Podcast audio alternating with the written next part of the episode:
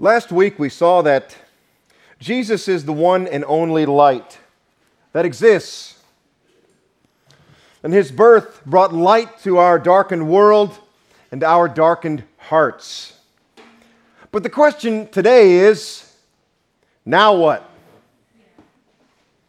Now what? What happens to us after the light comes in? Well, that is what our text today is about. This passage that we're going to read this morning has been used by the church for hundreds of years on the Sunday after Christmas.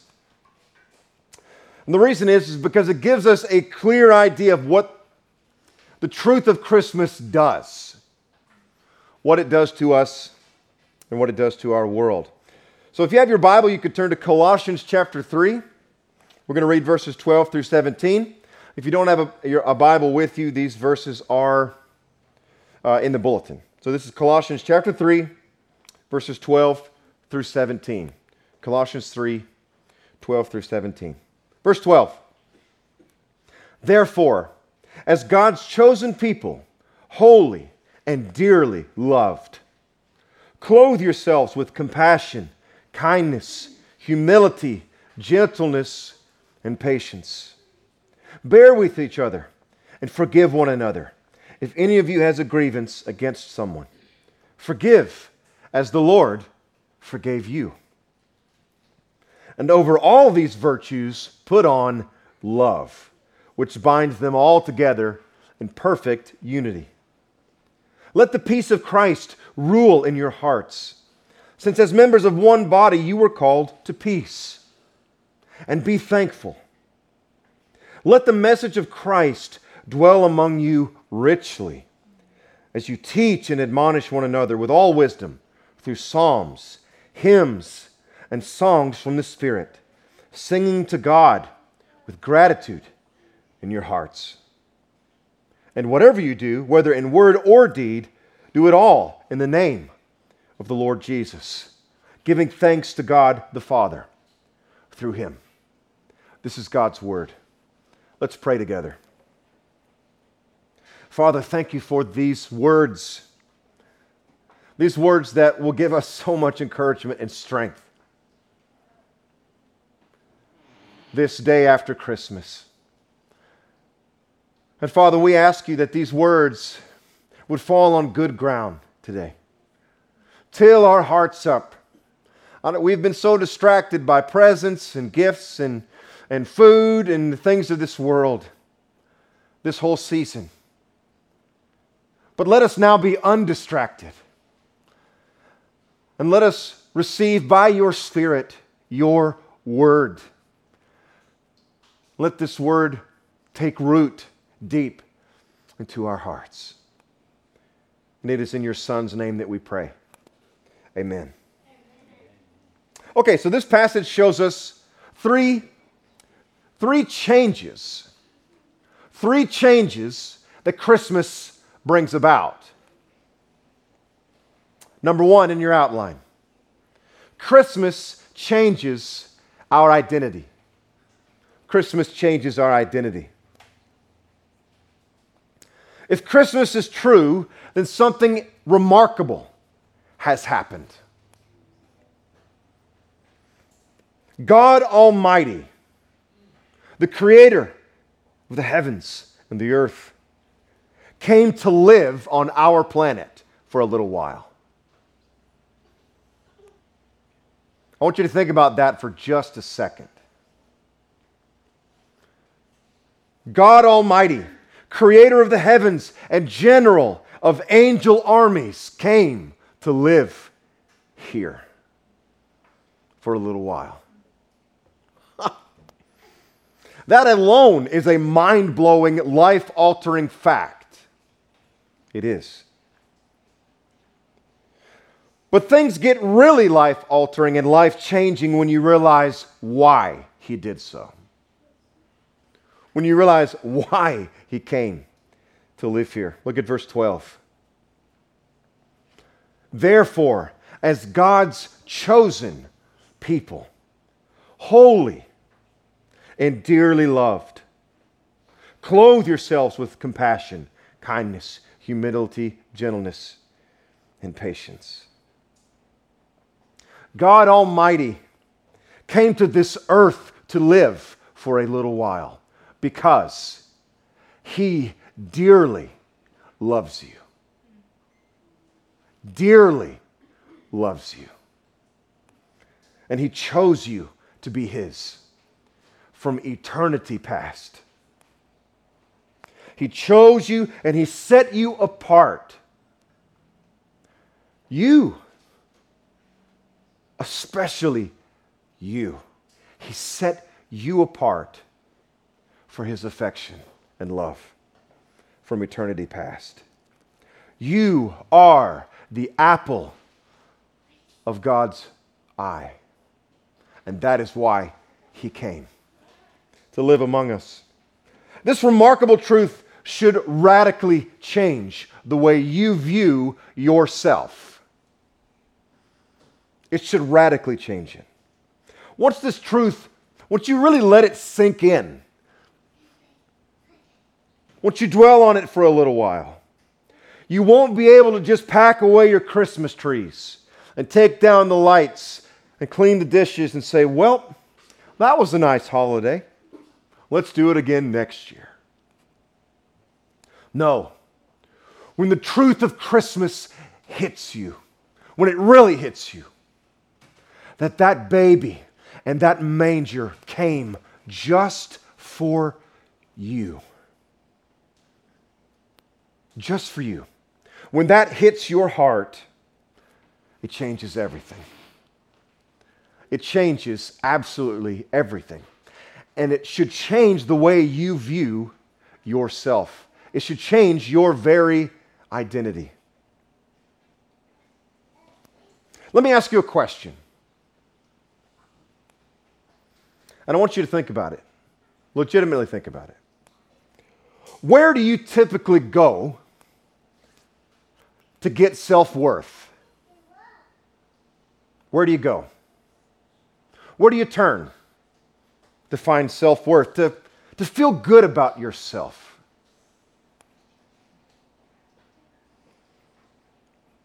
There's a book written a few years ago called Status Anxiety.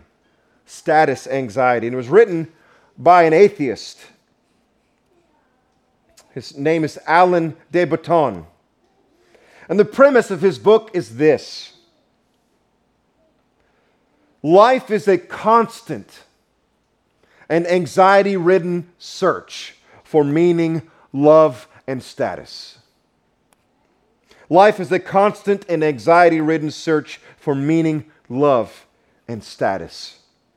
I totally agree with the premise of that book.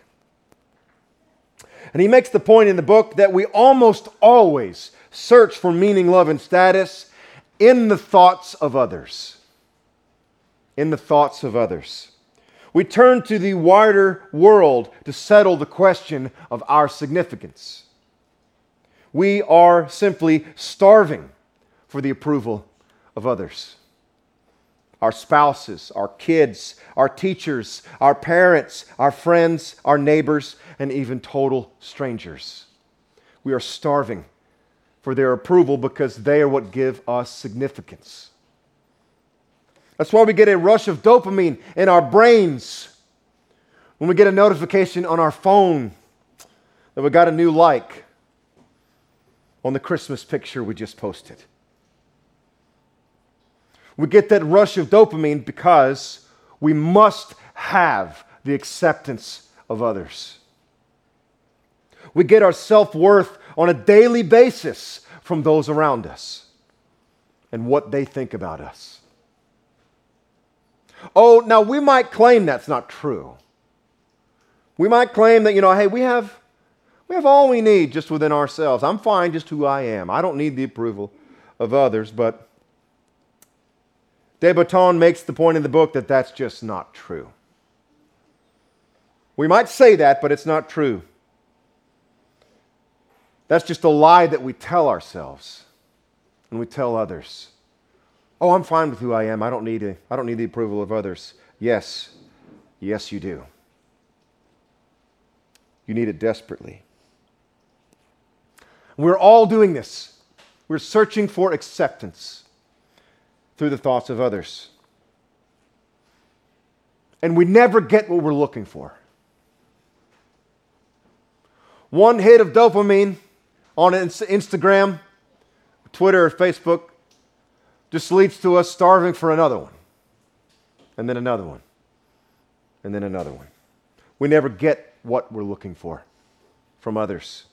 We never truly get the significance we want. And if this is true, then can you see how Christmas speaks to this need? What does Christmas tell us about our value and about our significance in life? What does it tell us about our worth, what we are worth? Well, it tells us two things at the same time. Number one, Christmas tells us that every one of us were walking in darkness, entangled in arrogance, suffering, misery, and sin, and we had no way out. We could not rescue ourselves. That's number one. And number two, Christmas tells us that God would not allow us to wallow in anguish and sin and despair. He would not.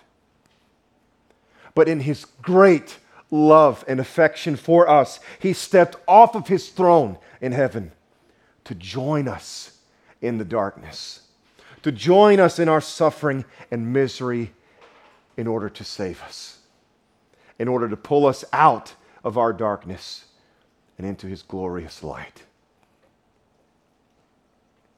Do you see what incredible value these two truths give your life? What incredible worth this gives you. That's a heck of a dopamine hit if you'll just sit and think about it for a while. I mean, don't you see how this should utterly change how you view yourself? It should utterly change the way you go about seeking value and worth and significance. Instead of searching for it in your neighbor or in your spouse or in your kids, you can go to the manger. And when you go to the manger, Everything that you've ever been looking for is lying there in the straw.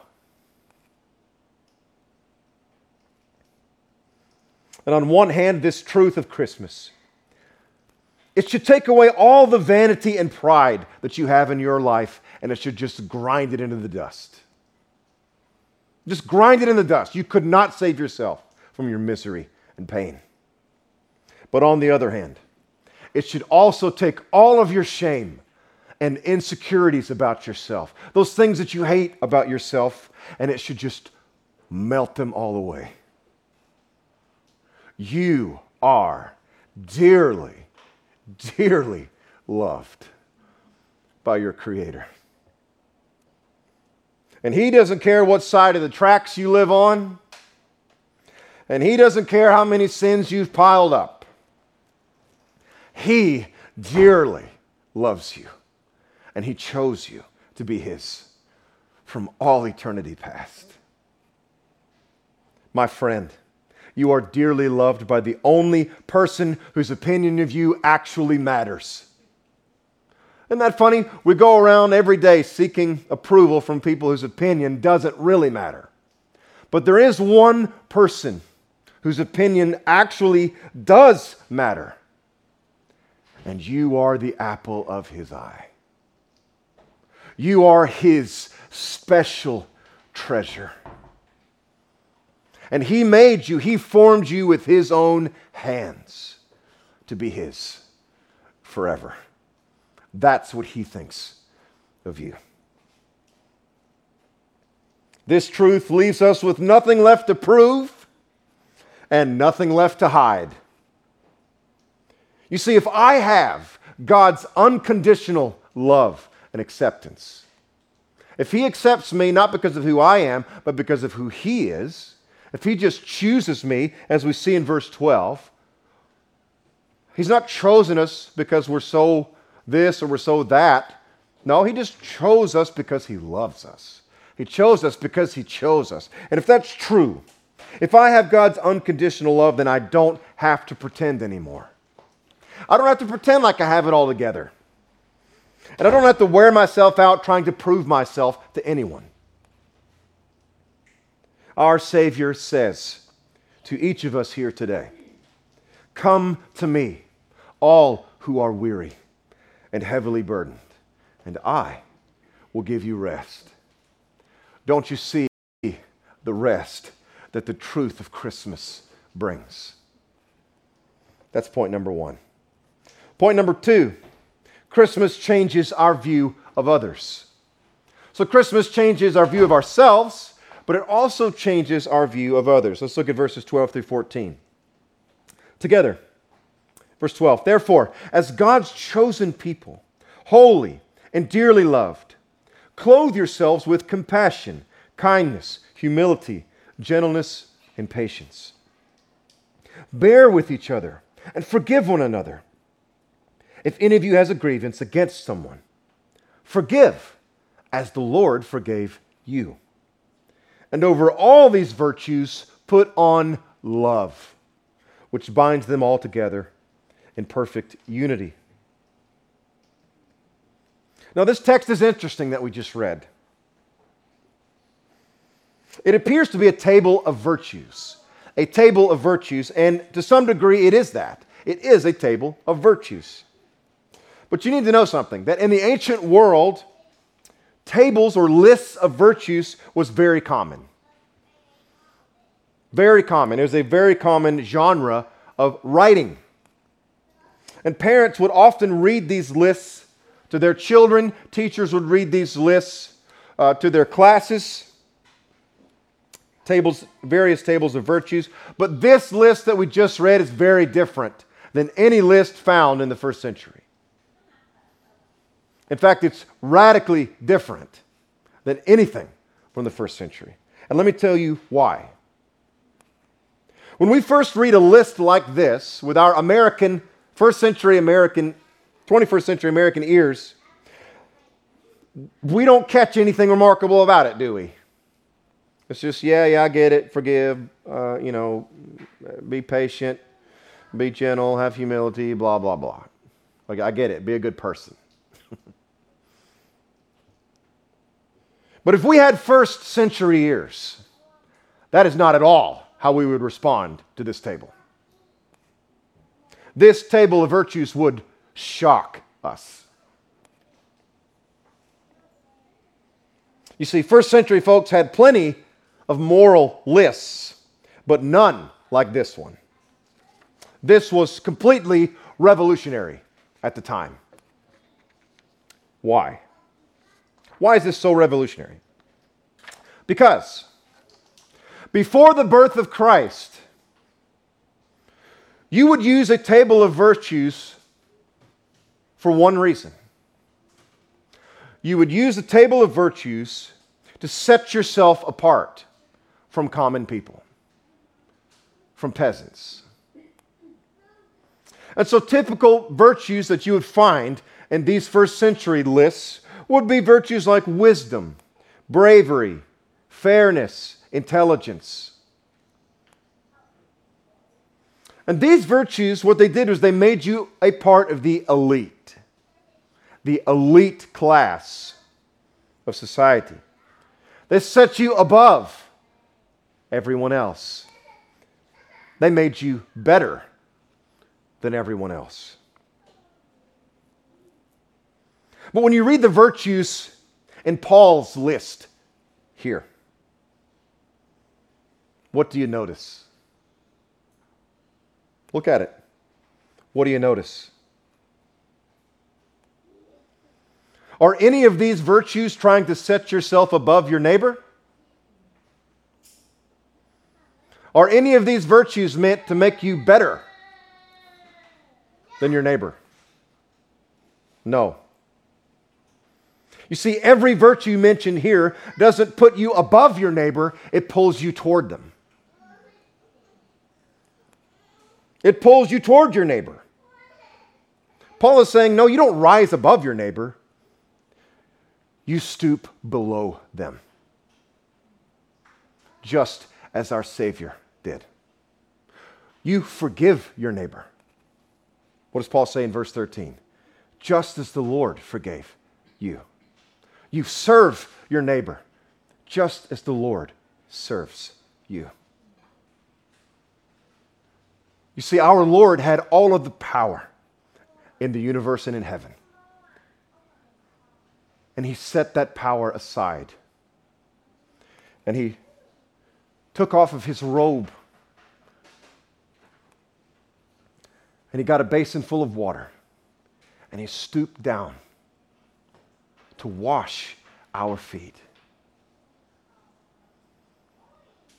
In Jesus' world of virtues, we don't rise above our neighbor, we stoop below our neighbor. And we lift our neighbor up. We serve our neighbor from the bottom up, from the feet up. We love them. This is completely revolutionary. And I hope it's completely revolutionary for you right now. this should change you from the inside out. Just this list of virtues. Why? Because let's think together. If that baby in the manger came just for you, then that also means the baby in the manger came just for your neighbor. Equally as much. Equally as much. We want to, I get it, we want to make the love of Christ and the baby in that manger, especially just there for us. And that is true. But it is also true that he came especially for your neighbor. He did. And that should change the way you view your neighbor every person that cuts you off on the highway. And that might have been me at one point. If so, I'm sorry. Every person that cuts you off on the highway, everybody that's rude to you in line at Walmart, your angry boss, or your stuffy coworkers, or fellow students at school, the kids that pick on you. Every single one of those people are why Jesus came too. He came for them.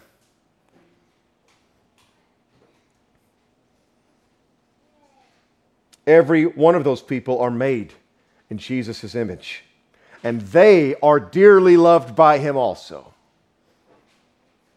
I mean, just look at verse 13. Bear with each other and forgive one another if any of you has a grievance against someone. Why? Why should we do that? People have really wronged us. They've really wronged me. You don't understand. Well, Paul continues. Look at the next sentence. Forgive as the Lord forgave you. You see, you, had offend, you have offended the Lord from the moment you breathed your first breath genuinely, and he forgave you. Paul is saying, let Jesus' compassion toward you move you to compassion for your neighbor. Let Jesus' forgiveness of you move your heart to forgive others. Yes, they've genuinely wronged you, but you genuinely wronged Christ, and He forgave you. Do you see how this table of virtues is shaped like Christmas. It's shaped just like Christmas. The King of Kings left all of his glory behind in order to humble himself in a stable in Bethlehem. This is a Christmas shaped table of virtues. And what's really neat that you probably don't realize, I didn't either, is how this Christmas shaped table of virtues literally changed the world. It changed the world. You see, you and I read a list like this, and nothing strikes us as unique or different about it. We just take it for granted. Yeah, we're supposed to be nice to people, forgive people, be humble, live in unity with people. We just take it for granted. But atheist historian Tim O'Neill writes, and you can find this on his website. Tim O'Neill writes, quote, most of the things that we consider to be intrinsic and instinctive human values are actually nothing of the sort. They are primarily and fundamentally the product of Christianity and would not exist without the last 2,000 years of Christian dominance on our culture. End quote. That's atheist historian Tim O'Neill. Historian Tom Gilson agrees. Dr. Gilson writes this quote, Ancient Greco Roman culture was calloused toward the needy in ways we can hardly imagine. But Jesus changed all that. We are a culture shaped by Him. Not fully, obviously, but to an extent greater than many of us recognize. End quote. You may not know this, but we are breathing Jesus' air. We are. The way Jesus loved his neighbor changed the world. And you can be the most staunch atheist or the staunchest Muslim in the world, and you too are breathing Jesus' air. The very morals, the very values in life that you hold the most dear come directly from Jesus. The very moral values you would use to judge the Bible, ironically, come from the Bible. You're sitting in God's lap in order to slap his face. Don't you see? Before Christ, no one thought like this. People only used morals to rise above their neighbor. But Jesus came and used his morals to stoop below his neighbor, to serve them, and to love them. Our neighbors are not stepping stools on our way to success. No. They are invaluable image bearers of Almighty God, and they are dearly loved by Him. That's point number two. And we'll close with point number three. Christmas changes our view of ourselves, it changes our view of others, and finally, Christmas changes our motivations. It changes our motivations. Let's read verses 15 through 17 together. Let the peace of Christ rule in your hearts. Since, as members of one body, you were called to peace. And be thankful. Let the message of Christ dwell among you richly as you teach and admonish one another with all wisdom through psalms, hymns, and songs from the Spirit, singing to God with gratitude in your hearts. And whatever you do, whether in word or deed, do it all in the name of the Lord Jesus, giving thanks to God the Father through him. Now, what is the theme of the verses we just read? What's the theme? The theme is gratitude. Gratitude. But this isn't just any old gratitude. No. This is a deep gratitude that overflows out of your heart and causes you to sing. This is a gratitude that causes happy tears to run down your face. This is a kind of gratitude that reconfigures all the priorities in your life. But what in the world kind of gratitude could do all that? This is deeper than what you say at Thanksgiving. This is a kind of gratitude that changes your life. But what kind of gratitude could do that? What kind of gratitude is powerful enough to rearrange my priorities? Well, there's a terrific movie. It's a foreign film and won all kind of awards. It's called Three Seasons. Three Seasons. It's an amazing movie. It's a story about life in post war Vietnam. And the main characters in the movie are two very poor Vietnamese. One character is a young man named Hai, who is a cyclo driver. The other character is a beautiful young woman named Lon, who is a prostitute. And in the story, Hai falls madly in love with Lon. And Lon lives in grinding poverty.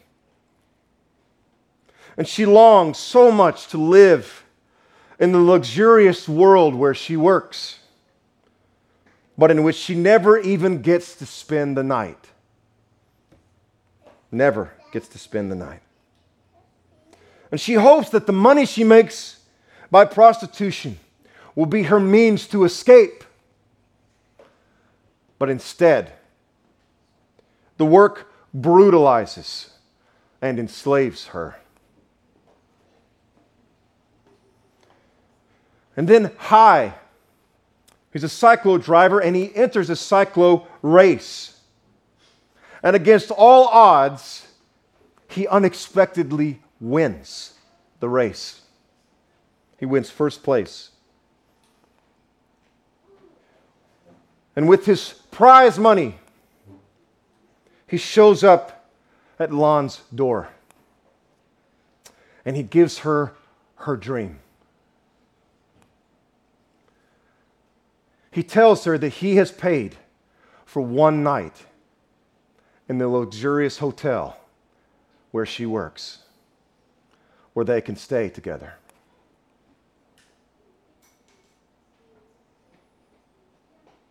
And then, to everyone's shock, Hai tells Lon that he is not there to sleep with her.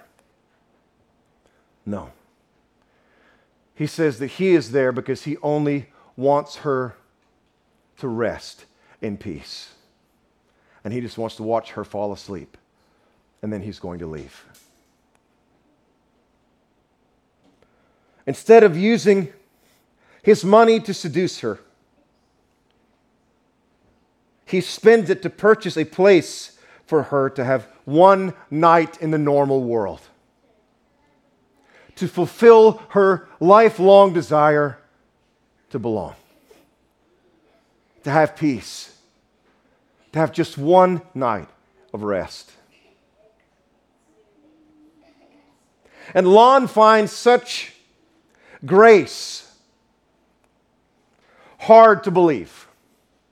She finds it hard to believe at first, and she doesn't believe him at first. She's thinking it's some, it has to be some kind of trick. No one can love me like that. This must be a trick. She pushes back. And she says, No, you must you must be trying to control me. This must be something you're doing to manipulate me.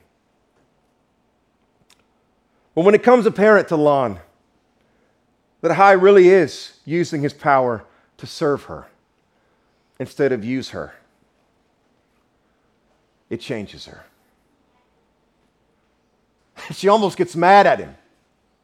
She gets mad, she's, she cries, and she says to him, Don't you see what you've done? She says, I don't even know what I'm going to do now. Because of what you have done for me, I can never go back to my life of prostitution. I can't go back. You see, having experienced for the first time someone who used his power to serve her rather than use her. Lon is filled with a brand new sense of worth and value and dignity. She says, I can't go back. With her newfound dignity, she says, I can't return. I don't know what I'm going to do. I don't know how I'm going to make any money. I'll probably starve to death, but I can't go back.